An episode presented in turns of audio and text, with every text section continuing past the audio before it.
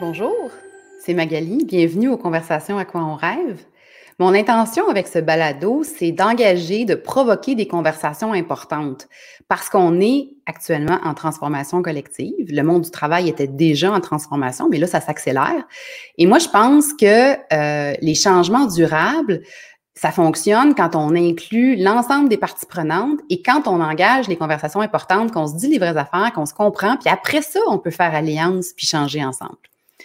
Euh, c'est exactement comme à vélo. Euh, là où on s'en va, c'est donné par là où on regarde. Donc, la vision donne la direction. Cette semaine, je suis très, très heureuse d'accueillir euh, Frédéric Guérin. Bonjour. Salut, bienvenue. Merci. Alors, Frédéric, tu es PDG de Club Tissu, Lab Expérience Déco.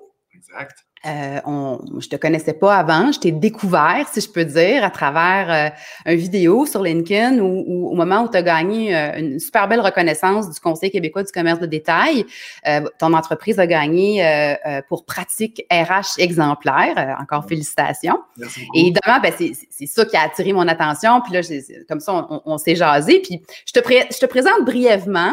Puis après ça, on, va rentrer dans, dans, dans, ton rêve. Donc, Club Tissu, ça fait un peu plus de 30 ans que ça existe, mais toi, euh, en 2009, tu as repris les rênes de cette entreprise familiale-là. Et à ce moment-là, tu as commencé à, y mettre un peu ta touche personnelle, si je peux dire, puis tu as opéré un changement. Euh, un changement, entre autres, par rapport aux pratiques RH dont on va parler tout à l'heure. Et euh, Club Tissu est aujourd'hui, ou en fait pas aujourd'hui, mais vise aujourd'hui de devenir l'entreprise numéro un de tissu au Canada. Alors, euh, puis moi, je pense que tu es bien parti, j'ai le goût de te dire. euh, avant qu'on parle de ton rêve, Frédéric, euh, on fait le brise-glace, hein, le brise-glace traditionnel. Je t'ai demandé si tu avais un objet avec une valeur symbolique ou sentimentale.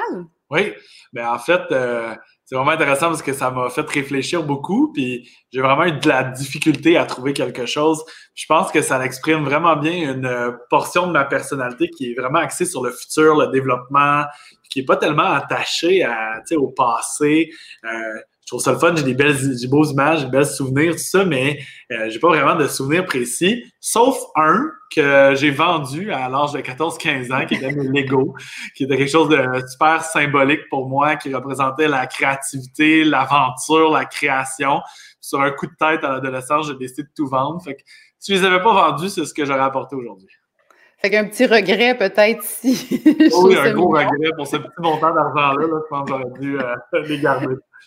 C'est très drôle.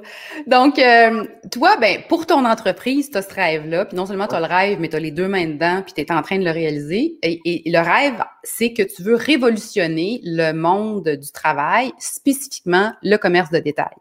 Exact. Je te laisse nous l'expliquer. Euh, qu'est-ce que tu entends par le révolutionner?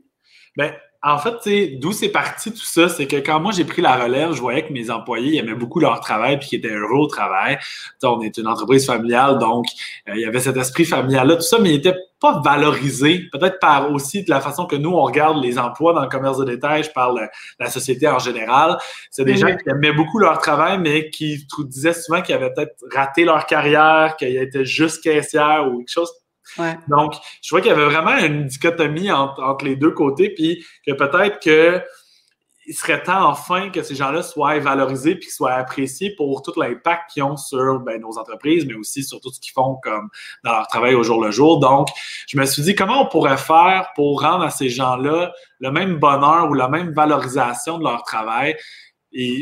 Et je pense fondamentalement que le bonheur appartient pas à juste ceux qui gagnent 55 000 et plus, puis qui travaillent dans un bureau, puis dans une grande firme. Je pense que tous les types d'emplois ont le droit d'être autant valorisés. Donc, cette révolution-là, c'est un peu ça, c'est de dire comment on peut amener tout le bonheur et toute la valorisation des meilleurs milieux de travail, mais de ramener ça aussi dans le commerce de détail. Puis, en fait, je ne sais pas si tu étais au courant de ça, ou c'était une question d'instinct ou le gros bon sens, mais on le sait que quand les gens se sentent valorisés, de l'intérieur et de l'extérieur, ils donnent le meilleur d'eux-mêmes. Donc, tu sais, c'était.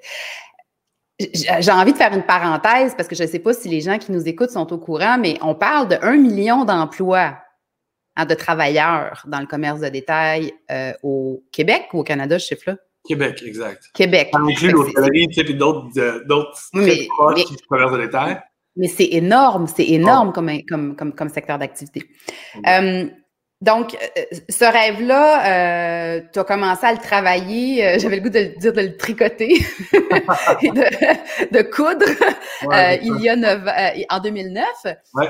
puis il s'est passé différentes affaires. juste pour illustrer, puis en même temps, en guise de réponse à OK, mais on fait ça comment, tu sais, comment, par où tu t'y es pris pour pouvoir faire ça, cette notion-là de revaloriser? Quelles sont les actions concrètes que vous avez posées qui peuvent être une, inspiration pour, euh, pour d'autres entreprises? Bien, je pense qu'à la base de tout ça, l'idée, c'est de dire juste de partir un peu de la philosophie, tu sais, ça part de l'idée, ça part de ça. Puis notre philosophie, c'est un peu de dire, mais ce qui est bon pour moi, PDG, qui est bon pour une directrice, pourquoi c'est pas bon pour une caissière à temps partiel? Tu sais, dans le fond, de ramener tout ce que nous, on aime. Fait la mm-hmm. première liste qu'il faut faire, c'est de dire qu'est-ce que nous, on aime de notre travail? Puis qu'est-ce qu'on aime comme avantage, puis comment on se fait valoriser au travail, puis ben, de, ramener cette liste-là, mais à l'ensemble des employés. On parle de formation, de développement, on parle de l'attitude, on parle de prendre des décisions qui nous concernent, etc. Donc, c'est de ramener ça. Le, point que nous, on a trouvé, puis l'élément clé de tout ça, puis là, après ça, on ira vraiment dans les actions concrètes, mais c'était de dire, c'est d'amener les gens sur leur X. Parce que quand les gens sont sur leur X, donc ils sont capables d'utiliser leurs attitudes personnelles et leurs intérêts, puis de combiner ça dans un travail, c'est là souvent où on va être amené à être valorisé ou à être épanoui au travail. Donc, l'idée première, c'est d'arriver de dire, bon, on va trouver le X de tous nos employés, on va essayer de les placer sur leur X en leur donnant de la formation, puis en travaillant conjointement des plans de développement avec eux. Puis une fois qu'ils vont être rendus là, ben on, on travaillera comment ils peuvent contribuer à la mission en inversant la pyramide, donc en leur donnant de plus en plus de pouvoir, puis en, ramenant beaucoup de décisions à leur niveau pour que chaque jour, ils soient capables d'être en mesure de contribuer et tout ça dans les actions concrètes, par exemple, qu'on a faites, c'est qu'on a fondé une académie de développement personnel où on forme tous nos employés sur leur personnalité, comment on développe nos talents, comment on développe notre ego, comment on communique avec les autres, comment on influence notre entourage, puis etc. Puis cette étape-là était fondamentale parce que pour commencer à se développer, ben ça commence par soi-même. Il faut apprendre à se connaître. Donc, on a amené ça même au niveau du commerce de l'État. Je trouve ça vraiment intéressant parce qu'effectivement, euh, premièrement, je suis complètement d'accord avec toi. Euh, on a tendance, petit message éditorial ici, de faire beaucoup de formations sur des aptitudes, à vouloir construire par-dessus par-dessus un individu sans jamais prendre la première étape que la personne soit en maîtrise de son propre instrument, si je peux dire. Donc, super réflexe de commencer par là. Puis quand je t'écoute parler, je me dis, euh, en plus, c'est un cadeau inestimable parce que après, ces gens-là, évidemment, ça les aide dans leur, dans leur volet professionnel, mais c'est, ça les aide probablement dans leur rôle de parents, dans leur, dans leur vie personnelle. Tu sais, c'est un cadeau pour toujours. À la limite, ils, vont, ils partiraient de chez Club Tissu, là, je te, le souhaite pas, mais ils, vont traîner ça tout le temps. Donc, c'est, c'est, c'est vraiment un cadeau plus que de la formation pour faire ton travail, tu très précis. Puis, je réagis aussi à ce que tu disais par rapport au fait que ça me frappe comment tu as raison, comme quoi partout dans les autres types d'organisations, par exemple, plus le bureau corpo, le milieu professionnel, c'est rendu une évidence aujourd'hui, la formation, le coaching, des moments d'équipe pour se développer, tout ça. Et j'ai l'impression que la plupart de l'industrie du commerce de détail est restée plus dans une espèce de fonctionnement traditionnel où on dicte comment faire, puis les gens s'exécutent, ce qui crée évidemment aussi des, espèces de routines qu'à un moment donné, c'est difficile d'être sur ton X quand tu fais tout le temps la même affaire, puis tu jamais, jamais défi, tu sais, de, de, contribution au-delà, tu sais. Fait que euh, j'aurais envie de t'entendre parler sur euh, il y a deux affaires qui me viennent en tête. Commençons donc par comment tes gens ont reçu ça. Tu sais, parce que se faire annoncer euh, un changement de la sorte, euh, euh, ça a dû, un, les, les, surprendre. Comment, comment tes employés, comment ils ont réagi à ça? Bien, tout, tout, est parti d'un engagement qu'on a pris parce qu'on a accéléré la transformation il y a environ 4-5 ans. Puis mhm. l'engagement, c'est d'être dans une entreprise à deux sens. Parce que ce qu'on voulait, c'est d'être capable d'en redonner autant aux employés que les employés nous en donnent. Puis on le sait qu'un employé à temps partiel qui va à l'école temps plein, qui donne un samedi, un employé qui donne 40 heures semaine, c'est un gros investissement qu'ils font de venir travailler pour l'entreprise. Donc on s'est dit, comment on est capable de balancer ça pour que nous aussi, on soit capable de leur laisser un impact positif. Donc, c'est pour ça, tantôt, tu disais, c'est quelque chose dans lequel je crois beaucoup. Quand on les développe du côté personnel, bon, on en fait des meilleurs employés, mais on en fait aussi des gens qui commencent à avoir un impact sur leur famille, leur entourage, etc. Puis, en commençant par nous-mêmes aussi en tant qu'organisation, ça nous aide à avoir un impact sur notre communauté parce qu'en fait, ces gens-là, après ça, découlent cette vague-là. Mm-hmm. C'est super intéressant. C'est une contribution sociale, tu sais. On, pourrait parler quasiment d'aller au-delà du rôle de, responsabilité sociale d'une entreprise. Ça fait des citoyens. Euh, je trouve ça super beau, tout ça. Bon, alors, euh, à un moment donné, tu leur as annoncé ça. À un moment donné, tu leur as dit Hey, on va, on va inverser la pyramide. Hein? Et là, comme tout changement, comme tu peux te douter, il y avait beaucoup de peur. Puis, euh, tu sais, il y a un des, l'académie spécifiquement, quand euh, je me souviens, là, nous, on a des meetings le matin où tous les employés sont réunis, puis on, on parle des, des, nouveautés, des changements, des choses comme ça. Puis à un moment donné, je suis, je suis venu dans notre plus grosse succursale, puis j'ai annoncé qu'on allait ouvrir cette formation-là. Et je te jure, il y avait un silence total. Tous les employés étaient comme, mais qu'est-ce que c'est ça? Tu sais, puis là, on va faire des, euh, du yoga, puis on va être dans une genre de secte, puis etc. Puis là, évidemment, ben, euh, on s'est rassis ensemble, on en a parlé, on a discuté, ils ont compris vers où on s'en allait. Euh, nous, on a écouté aussi c'est quoi les craintes qu'il y avait par rapport à ça, de pas nécessairement être obligé de partager les points forts, les points faibles de leur vie. Donc, on a transformé la, la, la formation pour qu'elle soit vraiment adaptée à leurs besoins et tout ça. Donc, il y a eu de la réticence au début, évidemment, parce que ils savaient pas où on s'en allait avec ça, mais le jour où ils ont compris le rêve, le jour où les premières cohortes sont sorties, puis tout ça, bien évidemment, euh, ça a amené quelque chose. Mais même aussi quand on est en train d'inverser la pyramide, tu sais, puis juste au niveau des gestionnaires, quand on leur dit à partir de maintenant, tu es là pour supporter, coacher, outiller et non de dire à quelqu'un comment il va faire les choses parce que ce qu'on veut, c'est qu'il prenne lui-même ses décisions, qu'il puisse contribuer de la même façon. Même pour un gestionnaire, ça devient une habitude les gens comprennent, mais de là à l'appliquer au jour le jour, ça, prend beaucoup de communication et beaucoup de formation. Ben, en tout cas, ce que tu mets euh, dans ton exemple, c'est un, élément fondamental. Hein. Je pense que tout changement, même quand c'est un changement euh, extrêmement positif, mérite d'être contextualisé. Pourquoi on fait ça? Qu'est-ce qu'on attend de ça? Tu sais, le sens derrière. Euh, puis je peux juste m'imaginer que la surprise ou l'espèce de résistance devait aussi être liée au fait que c'était comme complètement hors de ce monde, tu sais, pour eux de se faire dire ça. Là. Imaginons que, que, des gens qui nous écoutent, parce que tu sais, c'est un peu ça aussi notre intention. Hein, on est content que vous fassiez ça chez vous, mais c'est le fun qu'il y en ait d'autres qui le fassent. ça ferait du bien je suis certaine qu'il y en a qui se disent Ouais, mais attends, là, euh, c'est beaucoup de sous, c'est beaucoup d'investissement de temps. Euh, euh, les gens, tu sais, des fois, c'est des emplois souvent que les gens ils restent moins longtemps ou tu sais, bon, ils vont être étudiants, ils vont s'en après. Donc, je suis pas mal certain qu'en tant, d'homme d'affaires, tu n'as pas, tu ne maintiens pas ce, ce processus-là si tu n'y vois pas un retour. Donc, il y a certainement un retour sur ton effort ou ton investissement pour que tu persistes. Peux-tu nous parler de ce que ça change, qu'est-ce que ça permet, qu'est-ce que ça donne quand on commence à inverser la pyramide? Mais honnêtement, pour nous, ça a été game changer jusqu'à date. Là. Puis, tu sais, il y a plein de choses qui se mesurent peut-être pas. Oui, on peut le voir dans du taux de roulement, on peut le voir dans, tu sais, euh, de la productivité, puis dans des choses comme ça. Mais il y a tellement de subtilité où quand tu commences à travailler sur, tu sais, l'engagement, le bonheur au travail, puis ces affaires-là qui sont différentes, mais on le voit. Juste sur la formation qu'on donne sur la communication, où les gens comprennent que quand tu as un style qui est complètement opposé à toi, peut-être que la personne mm. veut dire la même chose, mais qu'elle voit le problème à l'envers. Mais comment tu peux faire de cette personne-là un allié au lieu de quelqu'un qui, qui te tape sur les nerfs, c'est disant sympathique, puis que peut-être que si toi, tu es plus dans la vente, dans la relation, puis que cette personne-là est plus dans les détails, etc., ben, peut-être que c'est un super bon allié pour reviser tes trucs avant de les remettre au client ou des choses comme ça. Donc, c'est plein de petites affaires qui font en sorte que l'équipe elle, devient donc plus unie, plus performante. Ça, ben, ça t'amène une genre de spirale vers le haut, hein, parce que meilleure ton équipe est, mieux tes clients sont, mieux te référencent. Puis là, plus que tes projets et tes clients sont le fun, ben, meilleure ton équipe redevient.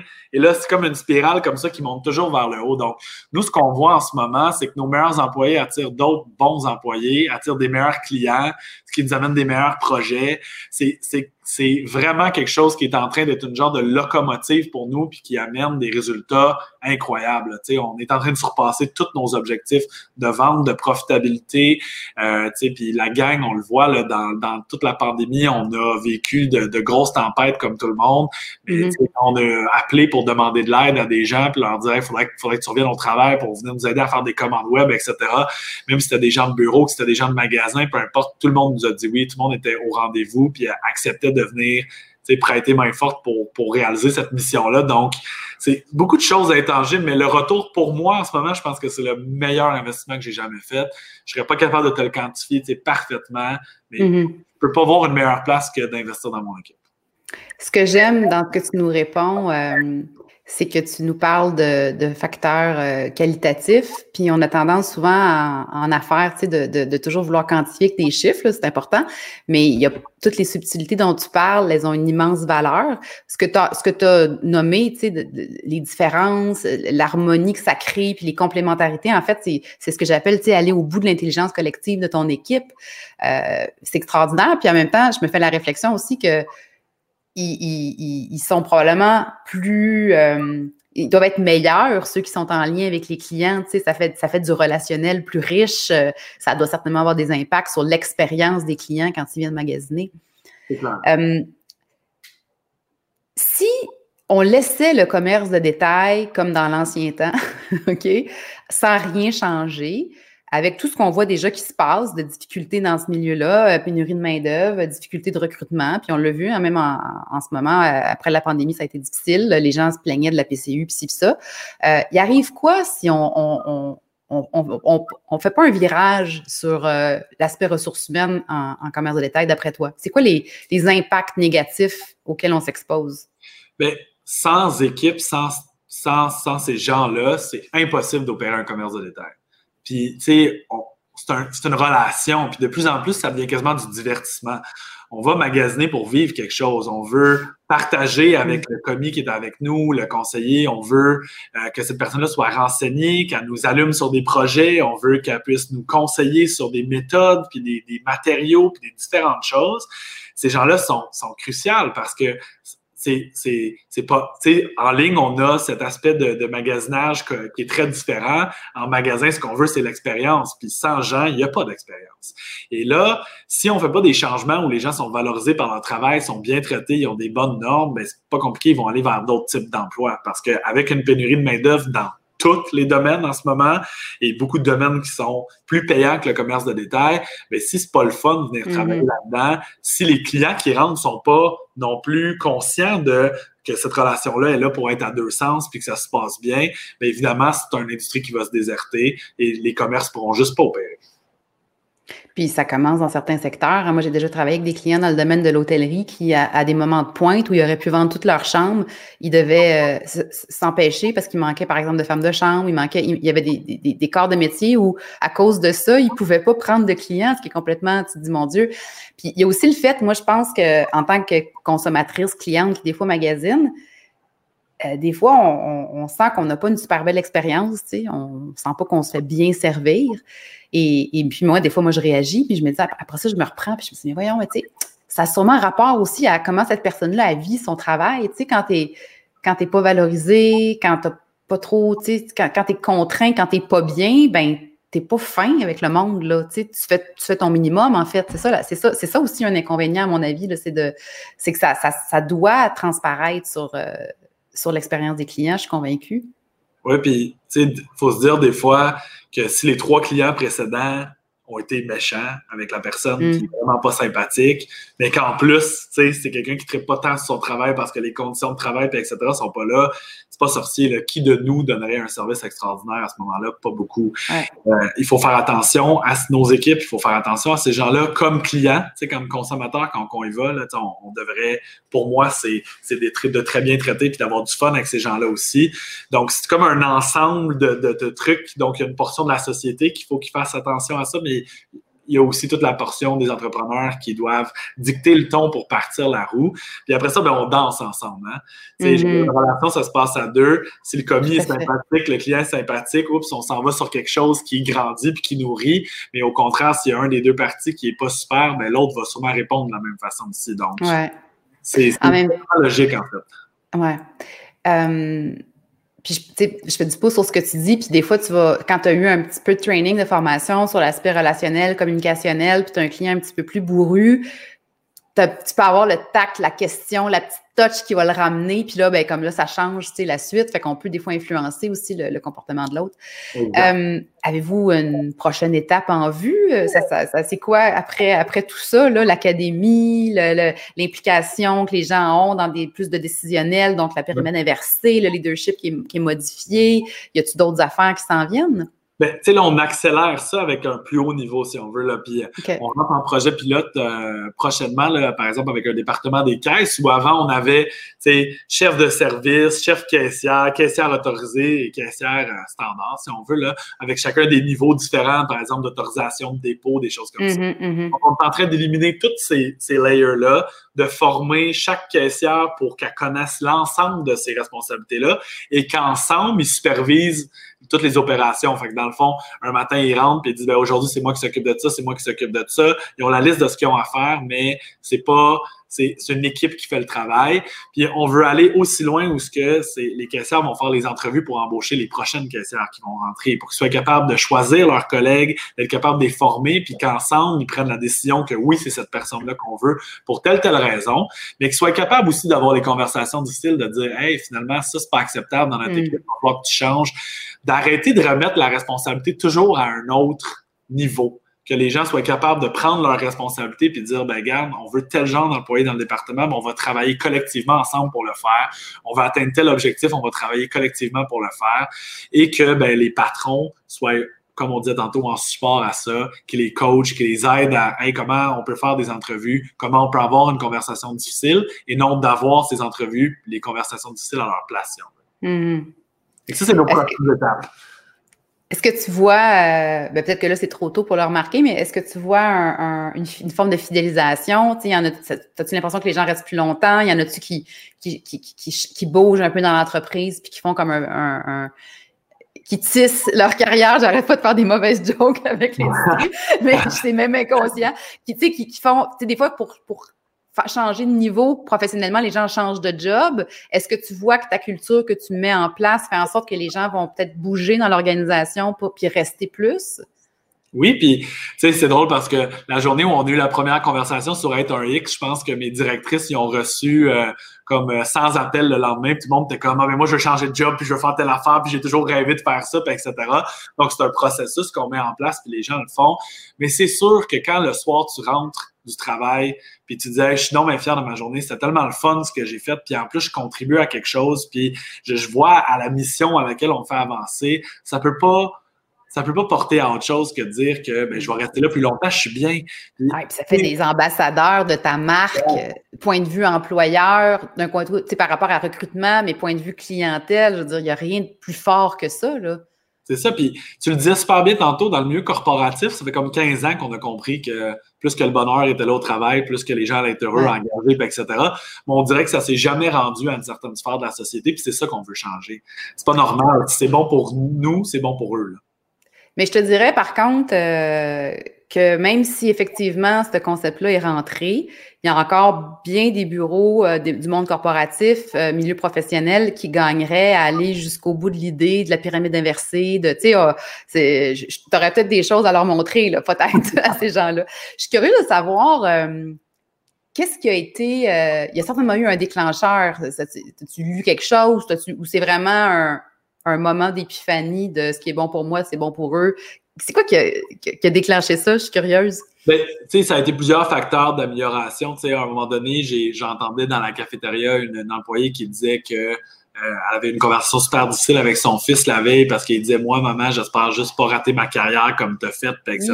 Donc, euh, tu sais, des mots très durs qui sont venus s'ancrer en moi. Puis je me suis dit Il faut que je fasse quelque chose pour ça parce que cette femme-là est extraordinaire. c'est fou ce qu'elle apporte pour nous au bureau. Il faudrait que son fils soit capable de le voir. Puis malheureusement, il ne le voyait pas. Et c'est plein de petites actions comme ça. Mais le gros élément déclencheur, c'est que j'ai fait un programme avec l'école d'entrepreneurship de Beauce où j'ai fait un genre de, de grand programme d'apprentissage, de, de transformation, de développement personnel personnel où ça a eu un énorme impact sur ma vie. Puis je me suis dit, encore une fois, si c'est bon pour moi, c'est bon pour tout le monde.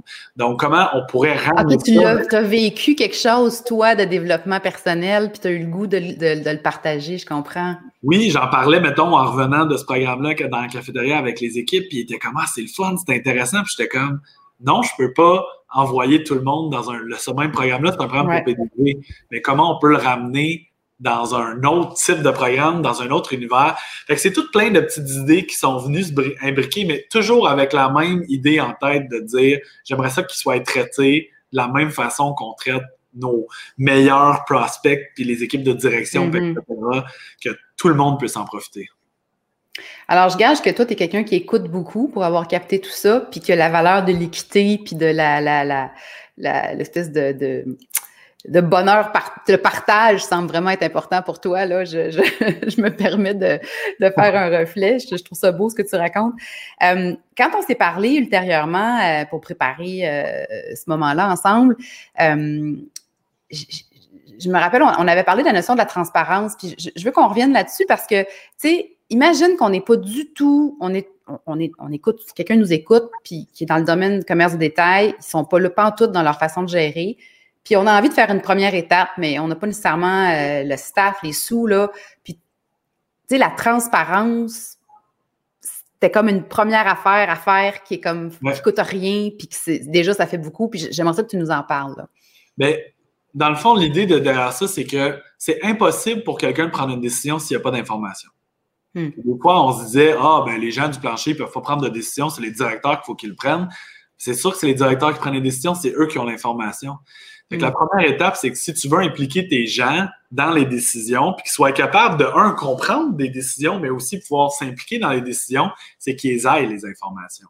Puis, tu sais, de l'information, c'est pas obligé d'être tous les détails, pas obligé d'ouvrir des états financiers devant des gens, mais juste de mm. comprendre que voici les enjeux, voici vers où on s'en va, voici qu'est-ce qu'on aimerait faire, puis qu'est-ce c'est quoi nos problèmes, c'est quoi les ressources qu'on n'a pas, c'est quoi les c'est quoi nos faiblesses aussi comme organisation, c'est quoi les erreurs qu'on fait. Puis là, oups, quand on partage juste ces petites affaires là, donc quand on est un peu à livre ouvert, puis là, il y a des petites mains qui s'élèvent de temps en temps puis qui disent Moi, je serais prête à vous aider là-dessus. J'ai, déjà fait ça dans un autre travail, puis ça a été un bon succès. Ah, moi, j'aurais une opinion à vous donner là-dessus. Ah, ben finalement, c'est peut-être que la pensée que vous avez à propos de ces clients-là, là, moi, je la vis moins en magasin, je la vis mm-hmm. comme ça, comme ça, comme ça. Et là, tranquillement, les gens se mettent à contribuer parce qu'ils comprennent. Et souvent, Donc, tu engages des conversations importantes. exact.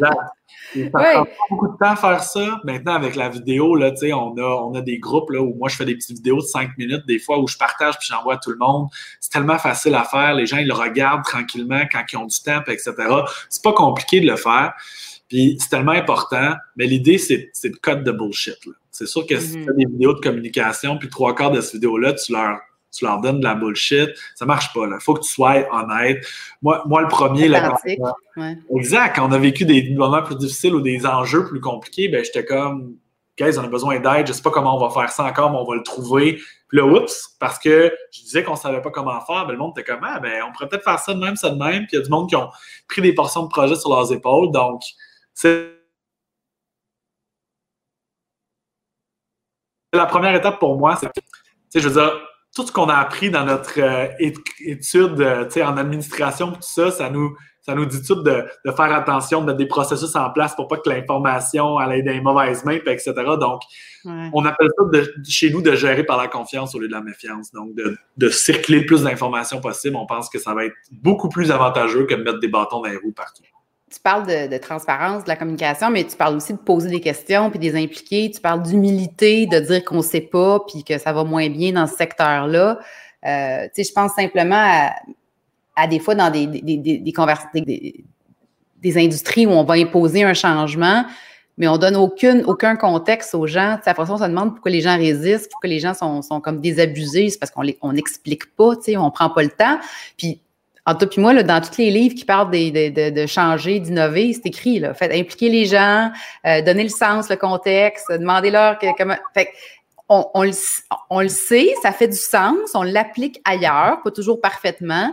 Puis il y a comme un secteur qui est resté peut-être un petit peu plus oublié. Puis là, je m'excuse pour s'il y en a d'autres qui le font, puis on le sait pas, là, parce que peut-être que tu n'es pas le seul qui, a compris ça. Mais, euh, mais euh, je trouve ça super, euh, super riche, tout ce que tu nous partages. Et j'avais une dernière question à te demander.